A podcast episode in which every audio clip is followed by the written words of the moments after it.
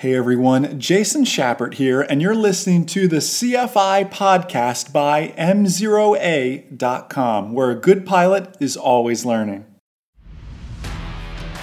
What's the best way to teach I F R instrument to a student?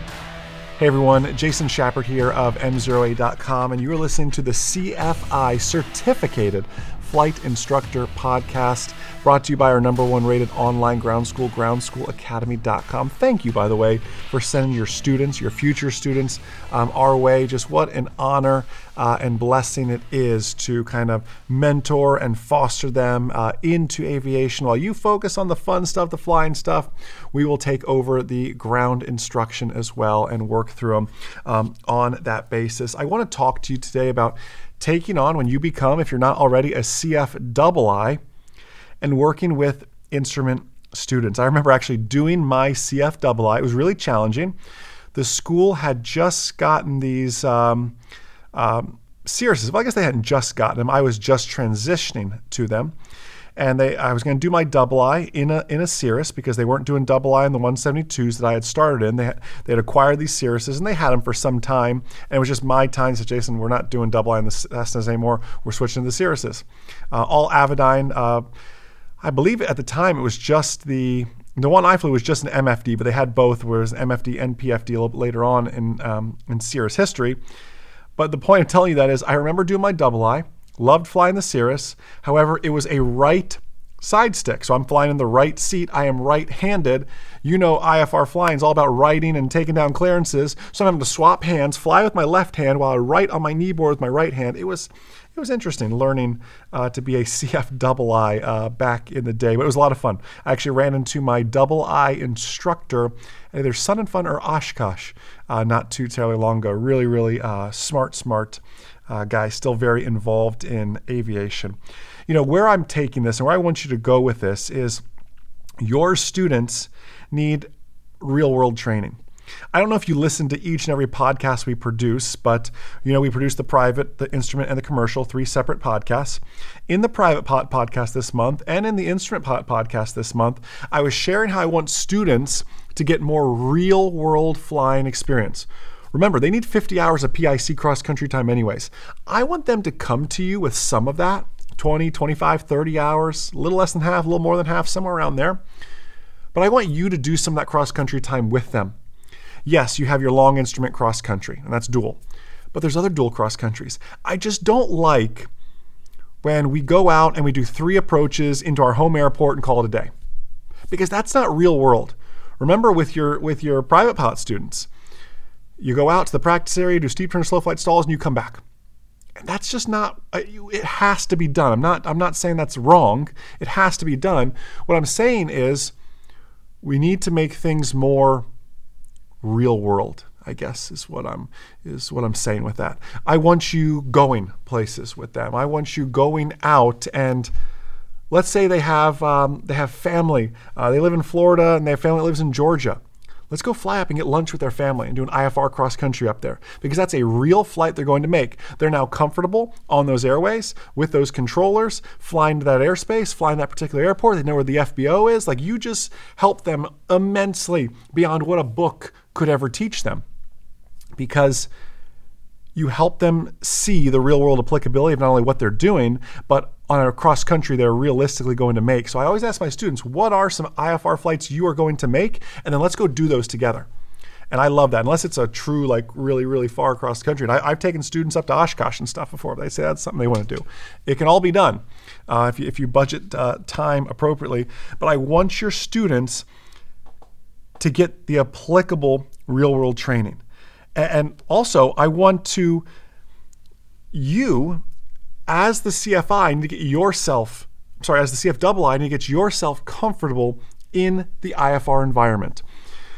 Too often, I find C F I Is that shy away from actual conditions, flying in actual I F R, because they themselves are not comfortable in actual I F R. And that's cool. I get it. I, I, I applaud you for saying, hey, I'm not comfy in this, so I'm not going to take my student in this. I applaud you.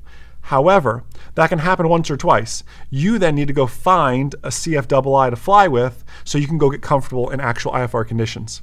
And then you can take your students in some basic actual I F R conditions and work your way back up to that. If you have the opportunity to take your students in actual, I believe it is nothing but a benefit, because you and I know from all your hours that you have now, there's such a difference between under the hood or the foggles and real actual I F R. I did my entire instrument without ever sticking my head in a cloud. How is that possible? Uh, how is that legal? It's simulated I F R that lets you do it. It just doesn't make sense. So you need to make sure you are comfortable in I F R conditions. I have a story, and unfortunately, it's it it, it has a good outcome, but it's not it's not a humorous story. John, uh, who's uh, employee number one here at M zero A dot com, our director of video production, he's he's uh, socially distancing himself in a room over here now, so if you're watching this on YouTube, you can't see him, but he's working very hard on this. Um, when John first moved here to take the job at M zero A dot com, he had a landlord.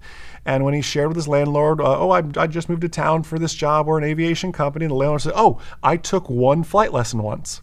Of course, when someone tells you, I took one flight lesson once and then quit, that's intriguing. So uh, John wanted to figure out why. So he shared the story that he went out to take this flight lesson, and unfortunately the flight school said, you need to buy this book, you need to buy this headset. They made him buy a Bose headset before his first lesson. Like you can you can tell the quality of the school right off the bat when they when they tell you that. So this guy, I mean, he had to spend two grand on this stuff. By the way, we later bought all these all, all the stuff that he had because he just wanted to get rid of it um, for pennies on the dollar. And I almost felt bad doing it, but he just wanted to get rid of it. So he went out there for his discovery flight, essentially. Here, buy a Bose headset for your discovery flight. Jeez. Anyways, went out there for a discovery flight, flew, and the weather just wasn't that great. And the C F I, uh, I don't know if it was a single eye or a double eye, but either way, wasn't very comfortable in instrument conditions. They took off on a day they shouldn't have for a discovery flight. You know my rule, discovery flight needs to be like clear, ten, smooth, gorgeous. I want everyone to have an amazing first flight in aviation. They took off on a terrible day. It was I F R, it was bumpy, it was low visibility, it was everything. It got to the point where John's landlord was looking at the instructor, and the instructor's now doing all the flying and, and like sweating and freaking out, and as they're getting bumped around, he asks, is, is everything okay? And the, it, the flight instructor literally told the discovery pilot student, John's landlord, you better make peace with your God. Uh, uh, that's not something I want to hear in an airplane um, at all. They, uh, again, I don't know the whole story. Uh, maybe John remembers, but they managed to save it um, there uh, and come around and shoot an approach and figure out how to shoot an approach and uh, and get down safely. But that gentleman, still to this day, is not and will probably will never be a pilot, because he got taken for the moment he walked in that place, making him buy all this stuff, and then had that first experience on top of it. I share all that, well, first off, because you know, please only take up students on a perfect discovery flight, but I share that to impress upon you that if that was a C F I I, I can't recall the story, and I don't, we may not know that fact, either way, he had an instrument rating to become a C F I, at least, wasn't comfortable in actual I F R conditions. Instructors, you need to get yourself comfortable in actual I F R conditions. It will take you very, very far. It will make you safer and smarter. It'll make your students safer and smarter as well. I encourage you to do just that. So listen, help your students get some real world training. Take them to places they're going to actually go. And please, legally, put their head in the clouds. Do it legally on an I F R flight plan, put their head in the clouds. Help them to see. You want to help your students set strong personal minimums? Put them in I F R conditions. They will set some strong personal minimums. You better believe they're not going to do that without you there. Uh, let them get a little off course and a little spatial disorientation set in before you save it. Don't let them fly the autopilot the whole time. Um, you'll, uh, your students will thank you many, many years down the road for making them a safer pilot and pushing them beyond the A C S. Hey, thank you for what you do. It's not every instructor uh, that listens to a podcast about how to be a better instructor.